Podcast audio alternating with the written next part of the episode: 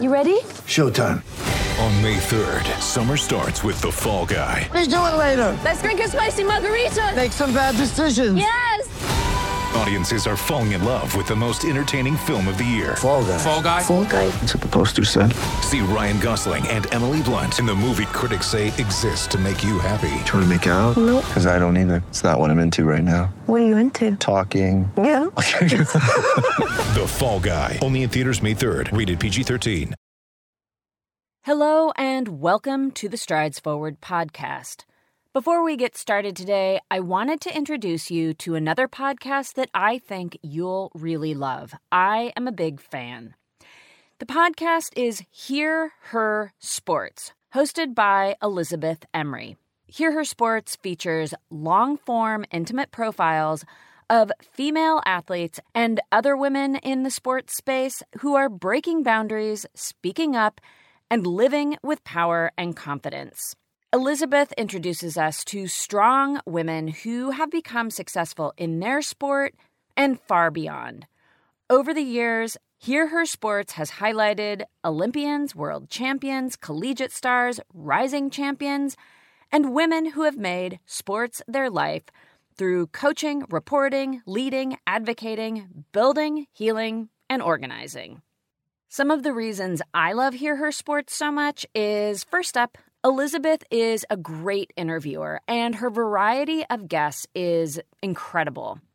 She really knows how to bring us into the passion that these women have for whatever they're pursuing, whether it be open water swimming, designing boats for the America's Cup, ice hockey, triathlon, or even being a researcher like Cheryl Cooky. And I really encourage you to go listen to that episode.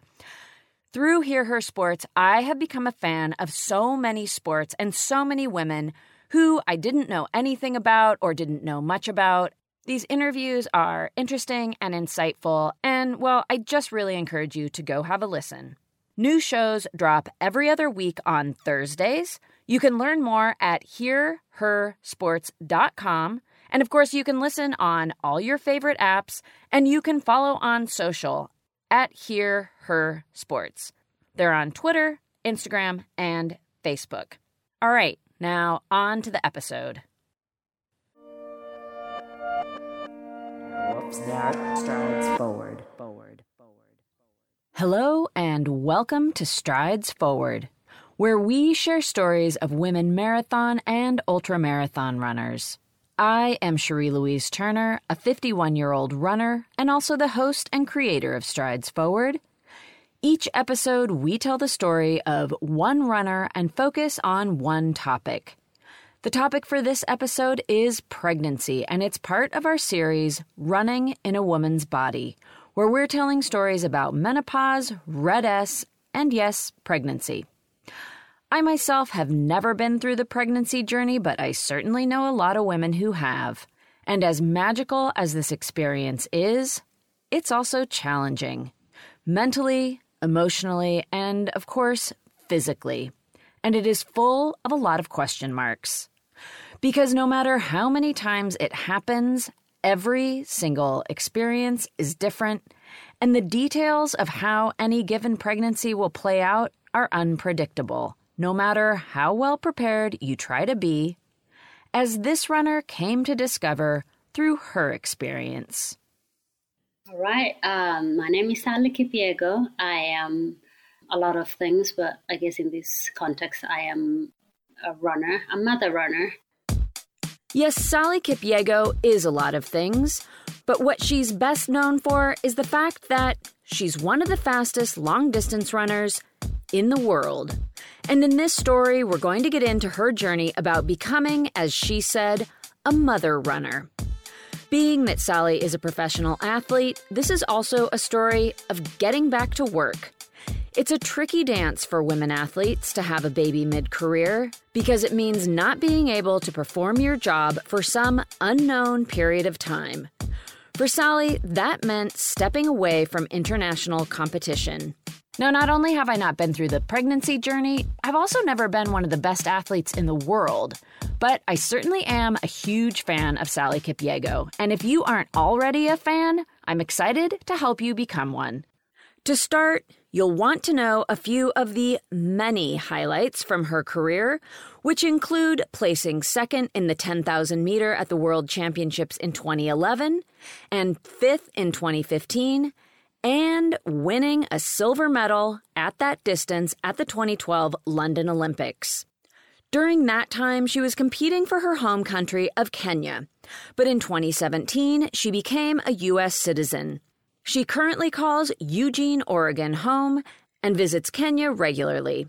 So, yes, Sally is one of the best, and she's been cultivating that speed for a very long time. Oh, so I, I grew up in Kenya. And so from just a very young age, there's a rich tradition and culture around long distance running, right? And so it was just an organic kind of progression. I started running cross countries in school, primary school, and then I got really into running in high school. And it turned out that I was I was good and I was excelling, and so one thing led to another, and, and here we are, 20 years down the road. The one thing that led to another included competing in cross country as a teenager and placing in the top 10 at the Junior World Championships in 2001. Then, during her collegiate career as a student at Texas Tech, she became the first woman to win three back to back cross country titles, and overall, she's a nine time NCAA champion. So basically, Sally completely crushed it during her collegiate career. She turned pro in 2010, and she's been competitive on the international stage pretty much ever since. During her professional career, she's competed in distances ranging from the 1500 meter to the marathon.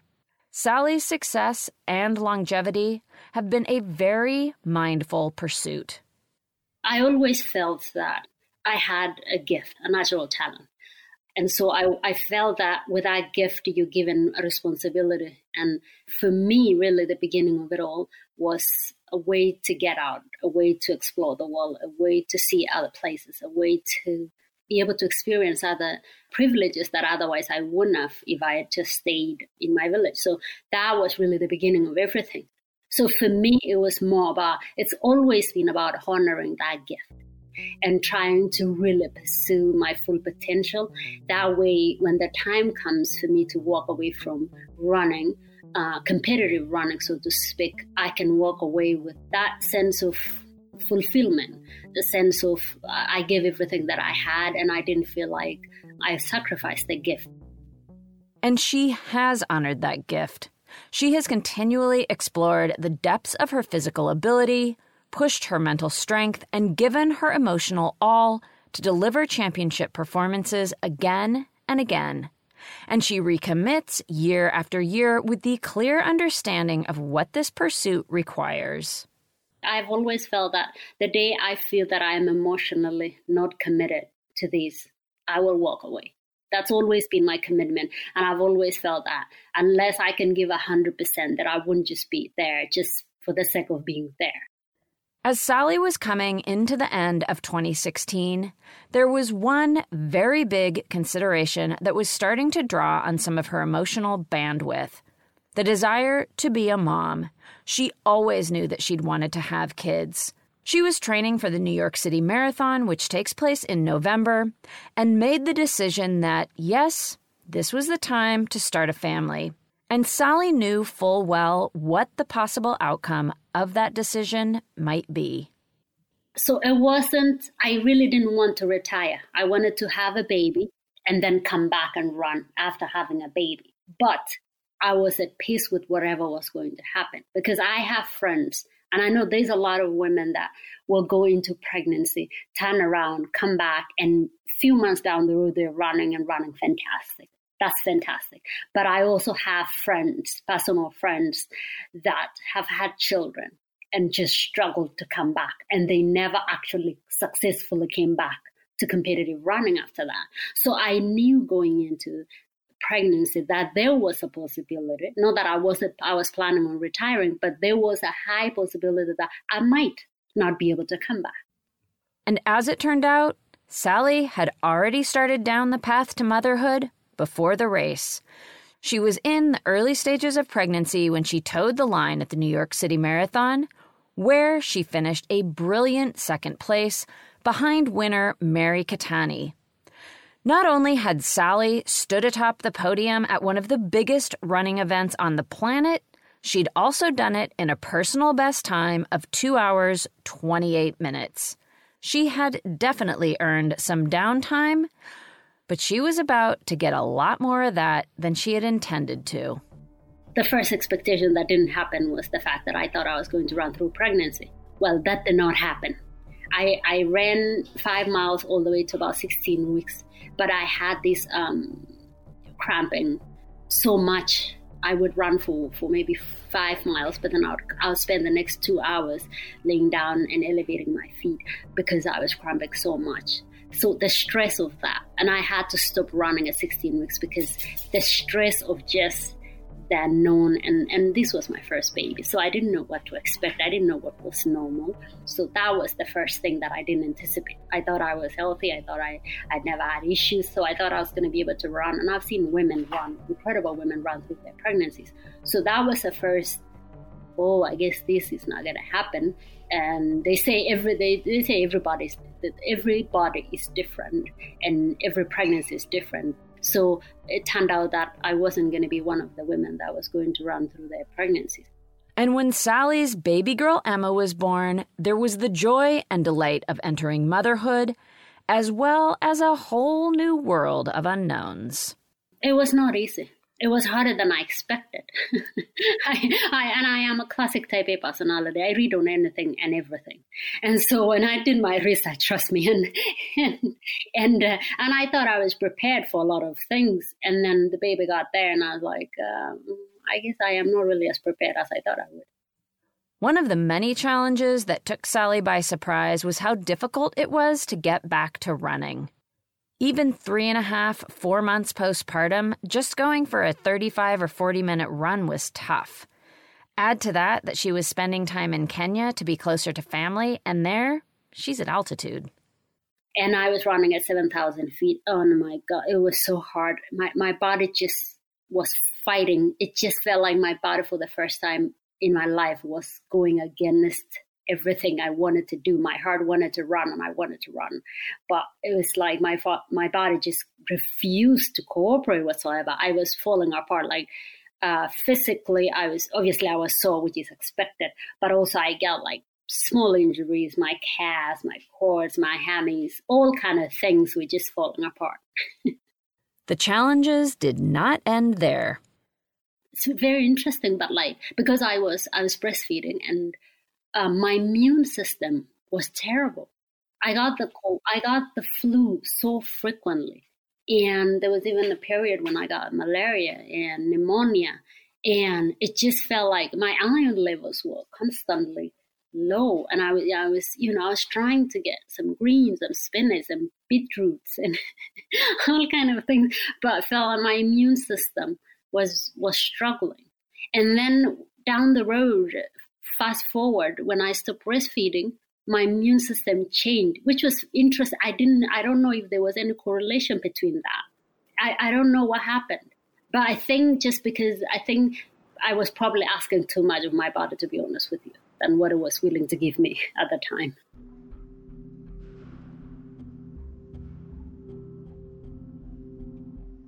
Of course, Sally is someone whose profession it is to ask a lot of her body.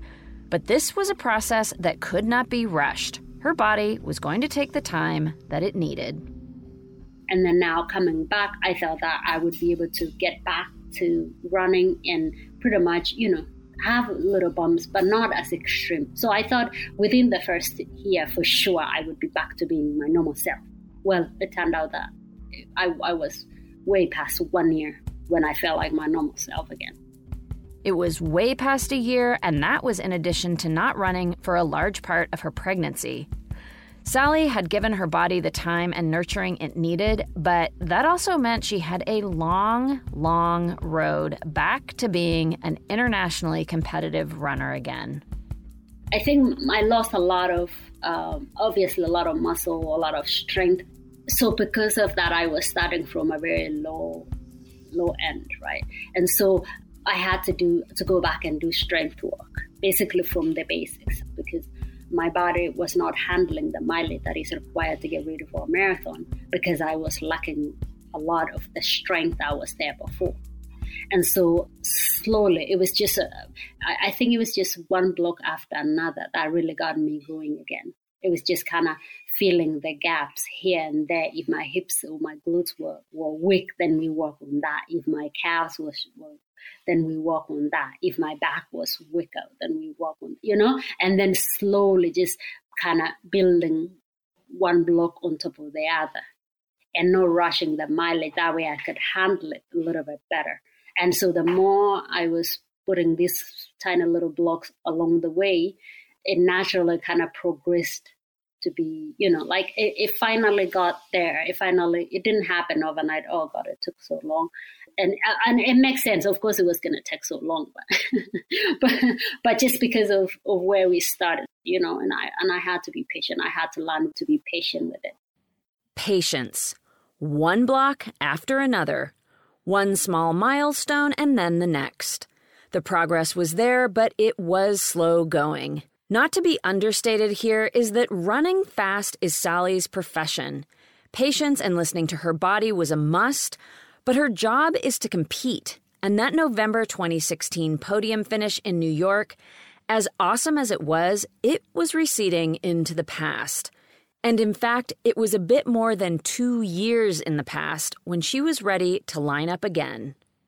In uh, 2019, January, I went to, I ran the Houston Half Marathon. And I remember I, I had a, a terrible race there. Well, not necessarily a terrible race. I ran 72 minutes. I thought I was going to run better than that, but I didn't. And and so I, I, I met with my um, I flew into Oregon and I met with with with a Nike rep and because I was sponsored through my pregnancy by the way and so I um I met with him and you know we talked about things and I said well I didn't I didn't perform well so so well this past weekend but I feel like I'm going somewhere and and we talked about it and and basically what the whole thing was as long as you can get healthy and be ready to race and race well at the Olympic trials, then you do your thing. We trust you. You've always come through, and uh, you know, don't as long as you can be ready to go at the Olympic trials. And so that was so huge because this is also my job. As much as I love running, this is also my job. And to know that I was being supported for the next year, you know, until February of 2020, it just gave me a lot of peace of mind to know that I was okay. I could just slowly, gradually develop and not feel like, oh, I gotta, I gotta get it done now. So that was a that was a huge uh, support for me in that in that area. Be ready to race well at the U.S. Olympic Trials Marathon, the race that decides who goes to the 2020 Games. That was the goal. And of course, what that really meant was being in the kind of shape that would earn Sally a spot on the team going to Tokyo. And that path was very straightforward finish in the top three at the trials. It's decisive, it's clear. One race, one chance. First, second, third go to Tokyo, and fourth place is an alternate. That's it. Add to that, Sally would be facing the most competitive field of women to ever assemble at the U.S. Olympic Marathon trials. Even from a year out, it was evident that this was going to be a tough race.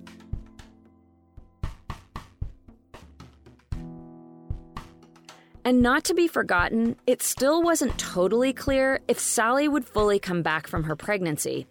There was no way of knowing if she'd return to being the runner that she'd been before.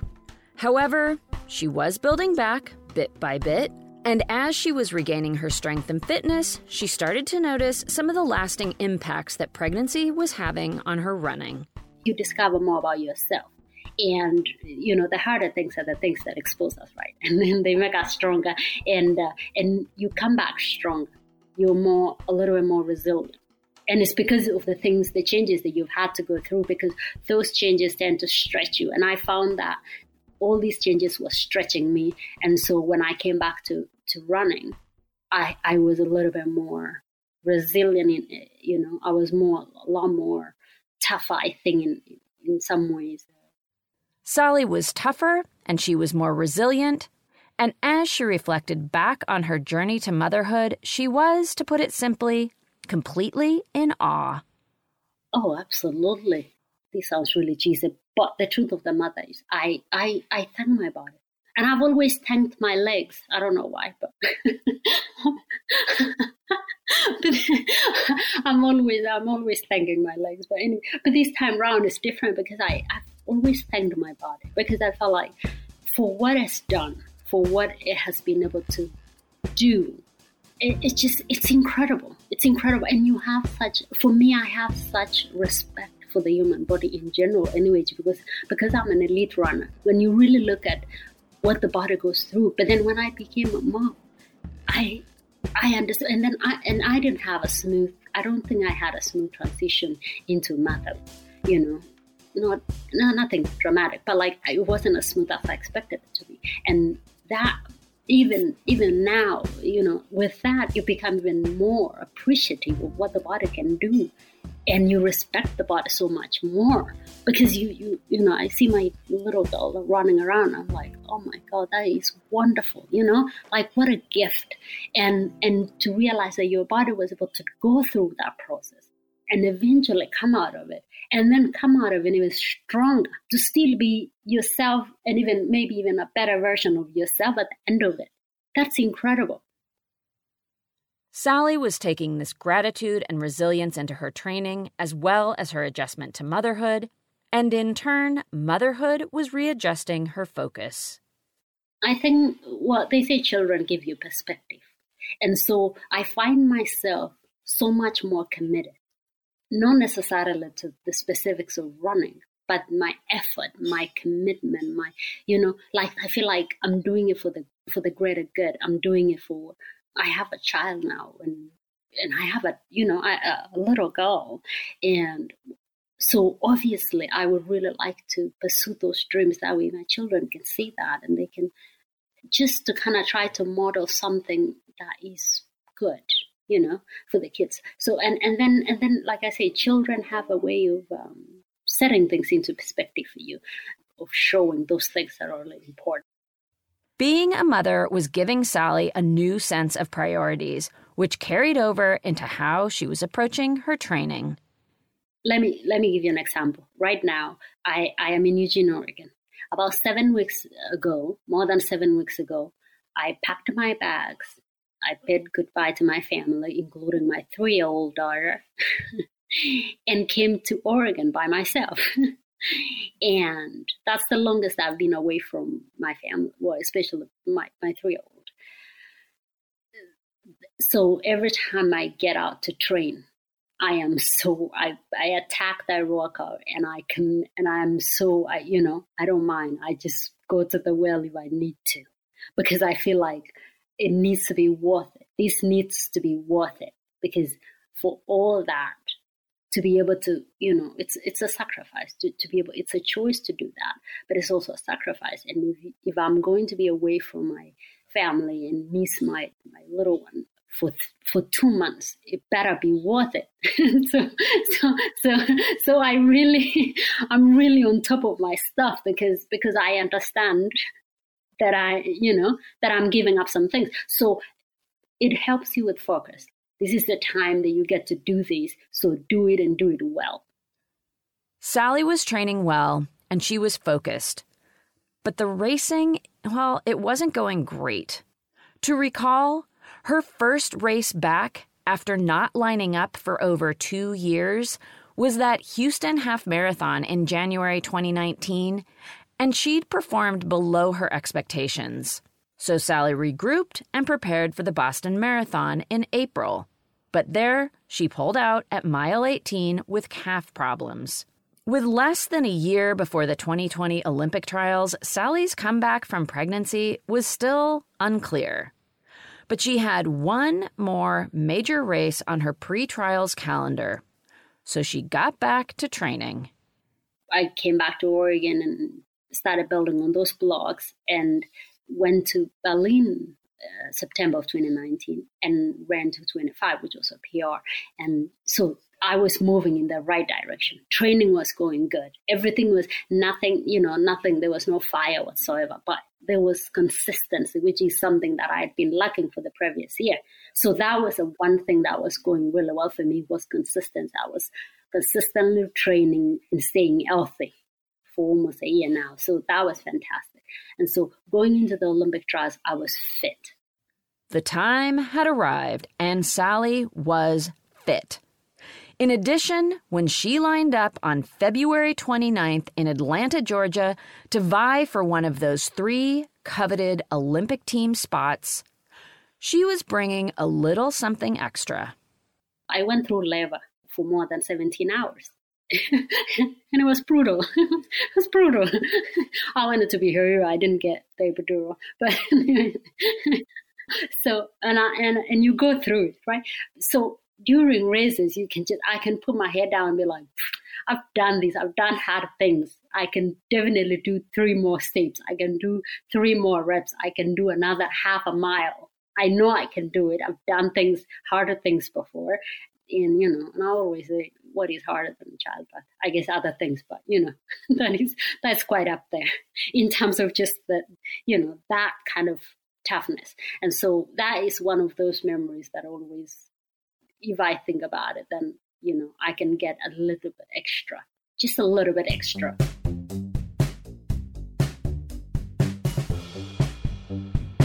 Sally's journey to the start line had been long, but she'd gained a lot along the way. She was a mom, for starters, with a healthy, beautiful little girl. And in her racing, she had that little bit more to give. And she would need every single ounce of that because Atlanta was about to throw down. The course was hilly, the weather was cold with gusting winds, and very much, as expected, the competition was intense. The field was extremely deep. There was just, you know, 10 plus women that on any given minute they could win the race. So that kind of depth made it very interesting. It was interesting because there were no runaway favorites for those top three spots. And for a long while during the race, that played out as a game of wait and see. It appeared that no one was particularly eager to be the first to chance it in that wind and over those hills.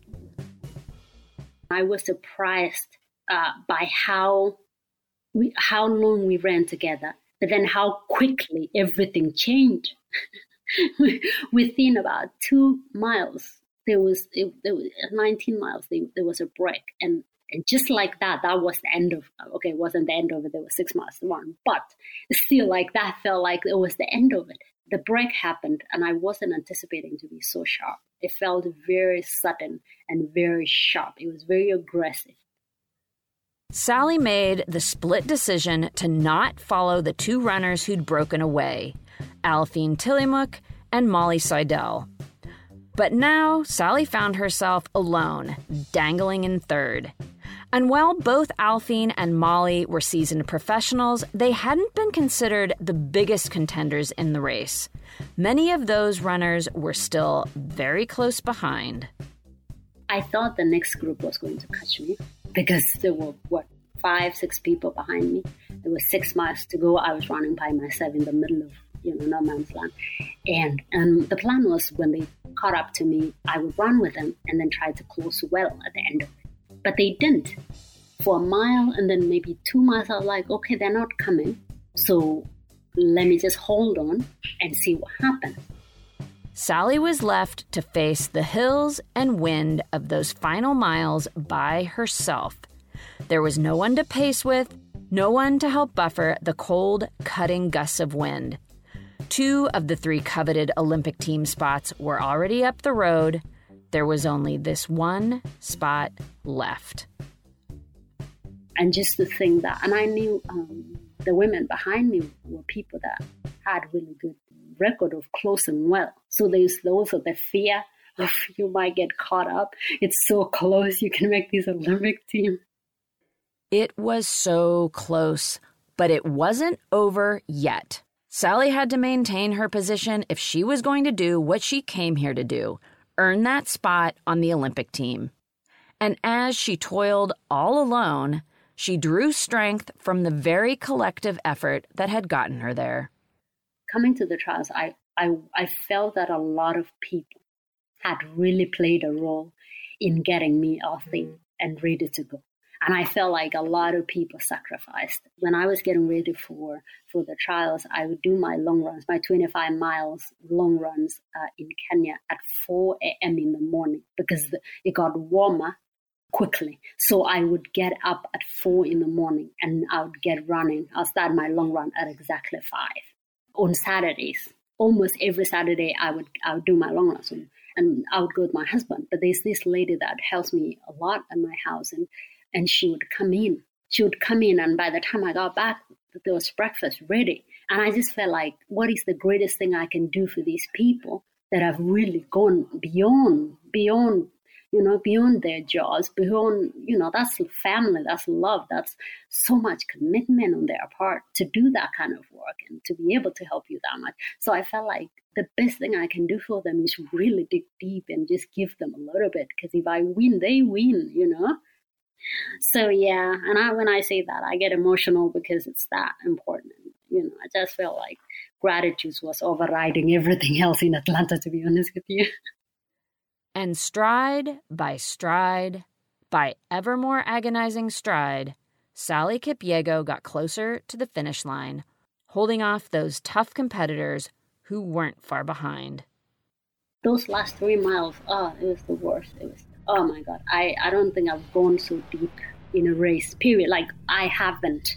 Let's just not even say i don't think. No i know. I've never gone that deep into the well the way i did those three three months. And i just kept telling myself i i went from like the next month just do the next month and then i thought no no, the mile is too long. Let's just do the next 800 meters. And then I was like, no, that's too long. Let's just, and then it got to a point where I was like, okay, just one step, just do one step. And then I would start looking at ahead of the road and I'll be like, get to that person or get to that corner, get to that, thing. you know, like that's, it was that hard because I, I felt like if I, if I allowed my mind to shut down, I was going to just pass out.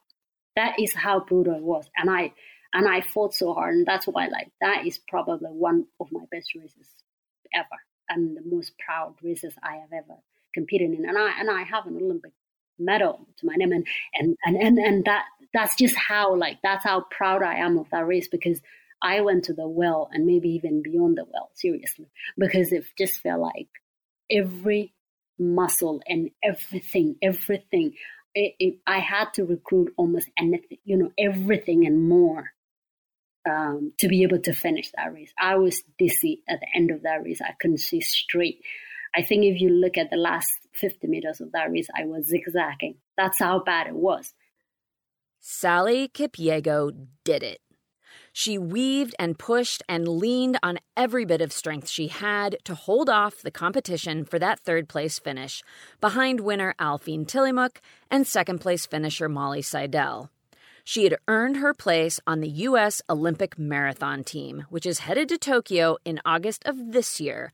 So we hope.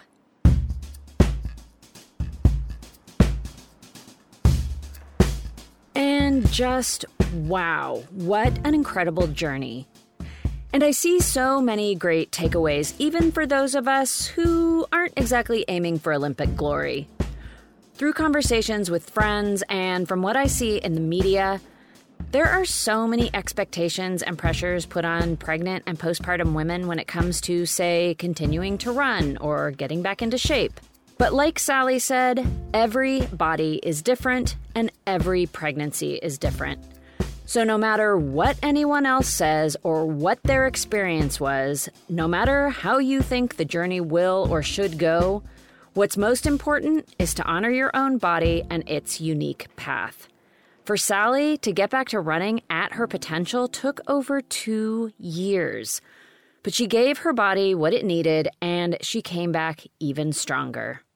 And really, even for someone like me who isn't going to have children, being reminded of the importance of listening to my body reminds me to keep that as my guiding principle. That regardless of what I want to be doing or how I want to be performing, if my body is telling me otherwise, I really need to listen. It's something we can all learn from. Thank you to Sally for being a really strong example of exactly what the process of listening to your body can look like, even when you have the pressure of being a professional athlete. And thank you to Sally for sharing all of these experiences. It's a true honor to be able to tell the story of such an incredible champion. And also, huge congratulations on becoming a mom and also earning your spot on the Olympic team. I am so excited to cheer Sally on in Tokyo and beyond. Please check out the show notes for links to Sally on social media and tune in to watch her at the Olympics. This episode is part of our series of stories focused on running in a woman's body, where we're focused on the topics of menopause, RED-S, and pregnancy. Each episode in this series features one runner talking about her experiences around one of these topics. As always, I'm very thankful to you for listening. We love making these stories, but they are meant to be heard. So, your being here is a critical part of the equation. And if you want to support the show in other ways, we have made to order merch with several different designs to choose from. You can order mugs, t shirts, tanks, stickers, all sorts of fun stuff. Just go to stridesforwardpodcast.com and find the merch link on our homepage. A portion of what we make goes to charity, and the rest goes back into the show. The Strides Forward team includes me, Cherie Turner, your host and producer. Cormac O'Regan creates all of the music you hear and scores the show. He does that from his studio in Cork, Ireland. April Mariner of Bonfire Collaborative does all the design work for the show, including the website, merch, and logo. She comes to you from Truckee, California, and you can find April at bonfirecollaborative.com. Strides Forward will be back in a couple of weeks with another episode, and now I'm going to do something a little bit different. I'm going to leave you with a few closing thoughts that Sally shared at the end of her interview about what running brings to her day to day life. All right, I'm out, and here's Sally. Oh, it's therapy. I I solve almost anything during my runs. if I if I ever needed to solve anything, I just get on and, and do my run. It's a it's a, it's a, daily uh, therapy session. No, it's a it's a calming therapy session. But um, I th- I think running really is a sport that goes beyond just the fact that you enjoy running and it's good for you and it's for health benefits and all that good stuff. But I also think that running translates to real life. The things that you learn, the qualities that you learn, the patience, the consistency, the work ethics, the discipline, all those things applies to real life.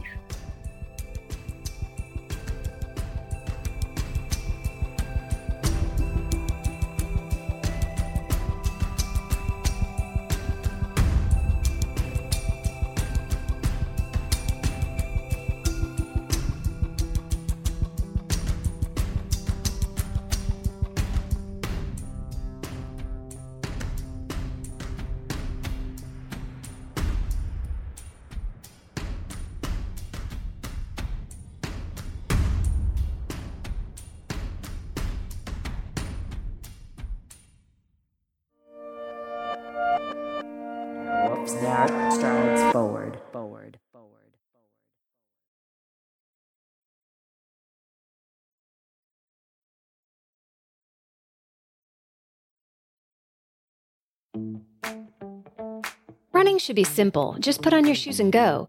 And yet, when you try to learn about how to get better at it, especially as you age, you're confronted with conflicting advice, complicated workouts, and confusing nutrition trends that just won't work for you. On The Planted Runner, I'll share exactly how to run faster, longer, and feel great doing it at any age because you don't have time to waste. I'm Coach Claire Bartholic, and I went from not running at all in my late 30s to finishing a marathon in 258 at age 42, all on a plant based diet.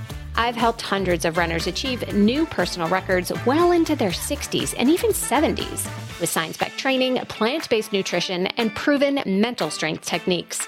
Each episode of The Planted Runner is like a private coaching session on the run where you'll learn from me and the guests I interview. You'll get actionable lessons to help you become a better runner every week and reach goals that you never thought possible. Whether you're training for your first 5K or your 50th marathon, take along the Planted Runner on your next run. Let me show you how your best running is still ahead of you.